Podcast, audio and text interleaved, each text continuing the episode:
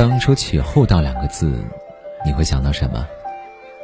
有的人脑海中也许会浮现一张朴实憨厚的脸，这样的人不爱说话，不善于交际，看似傻傻的，很好欺负。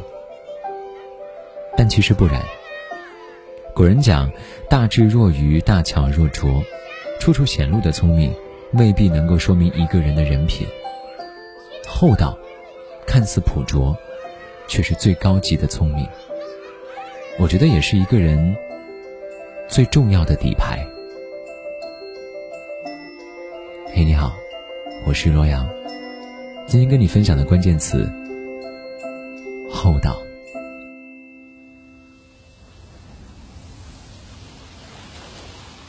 上周由于想要买口罩，便在附近的药店逛了逛。我发现一个现象：街头的那家药店好评如潮，街尾的那家呢，却冷冷清清的。问了几个顾客才知道，原来这两家店的经营之道是截然不同的。在街尾那家药店，口罩价格比平日里贵了几倍，顾客有怨言，老板却摆出一副概不议价、买不起可以到别家买的姿态。而在街头药店呢，口罩不仅没有涨价，店里的员工还会很有耐心地教导每个进店的人如何正确佩戴口罩，如何在家消毒等等的注意事项。昨天得知街尾的药店遭到人举报，说他哄抬物价，被罚了款，还失了人心，现在更没有人愿意进店买东西了。古人讲：小胜靠智，大胜靠德。有的人因为过于精明、急功近利，凡事只想到自己，占了一时的便宜，反倒是摔了一个大跟头。有的人呢，却因为厚道，挣得了源源不断的好门运。其实人人心里啊，都有一杆秤，你为人是自私自利，还是真心实意，不言而喻。一次两次的欺骗或许能够奏效，时间长了，总会露出马脚。听过一句话，情商不是八面玲珑的圆滑，而是德行具足后的虚心、包容、自信，还有格局。我深以为然。相信很多人都听过盲人打灯的故事吧？有一个盲人走夜路的时候，手里总是提着一盏照明的灯。他是盲人，其实打不打灯都没有区别。于是附近的人很好奇，问他。你为什么打灯啊？盲人回答说：“我提着灯笼，既为别人照亮了路，同时别人也容易看到我，不会撞到我。这样既帮助了别人，又保护了自己。”厚道的人懂得换位思考，能够设身处地的站在对方的角度着想，说话、做事都让人感到很舒服。为人厚道，我觉得并不是一味的做老好人，而是在明辨是非的基础上，多了一份善意与柔情，多了一颗温热的心，善待世界，善待他人。《弟子规》当中有一句话是这么说的：“予宜多，取宜少。”意思是呢，不要总想着向别人索取，而是要学会多给予。老人家常说“吃亏是福”，其实也是这个道理。我记得，老一辈的人在婚礼喜庆的时候，会专门记录亲戚朋友包的礼，比如说家中女儿要出嫁了，亲朋好友包的红包都把它给记下来，等到哪天人家有喜事儿，再封厚一点礼给他们。收下小礼是不服人面子，还上厚礼是珍重情谊。厚道之人嘴上不说，但是心里很清楚。钱财不如人品重要，利益没有情义值钱。春秋时期，年少的鲍叔牙和管仲一起在闹市做买卖，每次分利的时候，管仲都会多拿一点儿。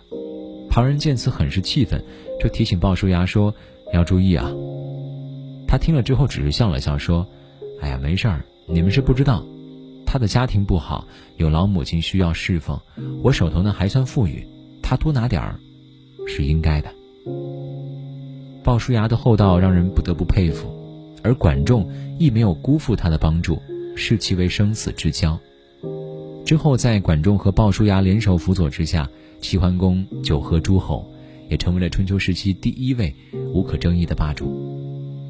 而在面对众人称赞时，管仲说：“生我者父母，知我者鲍叔也。”做人呢，算盘不能打得太响，看似占了小便宜，却丢掉了大格局；而厚道之人，看似吃了亏，实则收获了人心。在生活中，人们更愿意和厚道的人交往。如果一个人精于算计，别人会下意识地跟他保持距离。真正让人觉得踏实放心的，都是厚道之人。正如那句话说的那样。人生在世如长河入海，决定胜负的从来都不是一关一爱的得失和一时一地的盈亏，而是百川俱来的红配。一个人的福气不是天注定，而是要靠自己一点一滴养成的。曾经有一位长辈跟我说过这样一句话，也跟大伙儿一起来分享：爱出者爱返，福往者福来。你说呢？有时候会想得很远，许多年后我在人生眼前每张可爱的脸，都会有他们的明天，什么也难免有告别。有时候会有一点倦，实现梦想原来并不是终。昂首走了好久好远，在世界的尽头撒野，就想念最初的少年。有些人不再见了。有些梦一旦忘了，我唱着每一首歌，留住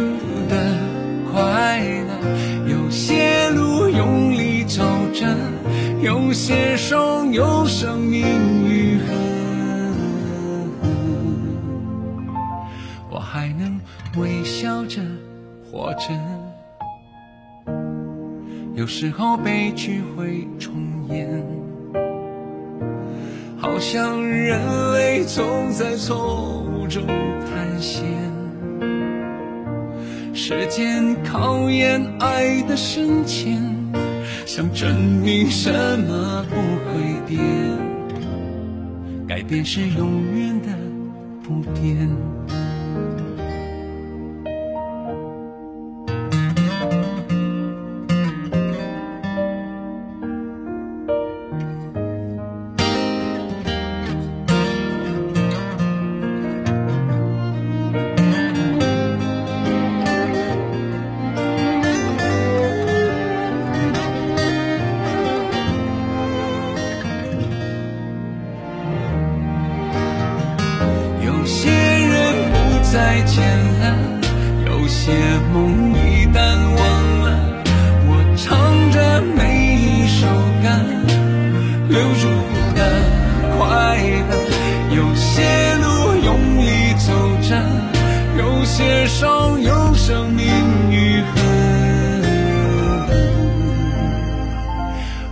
能微笑着活着。有时候来不及沉淀，岁月总是跑在灵魂的前面。好在还有一点信念，陪我们完成每一天。别忘记心中的少年，们的勇敢的。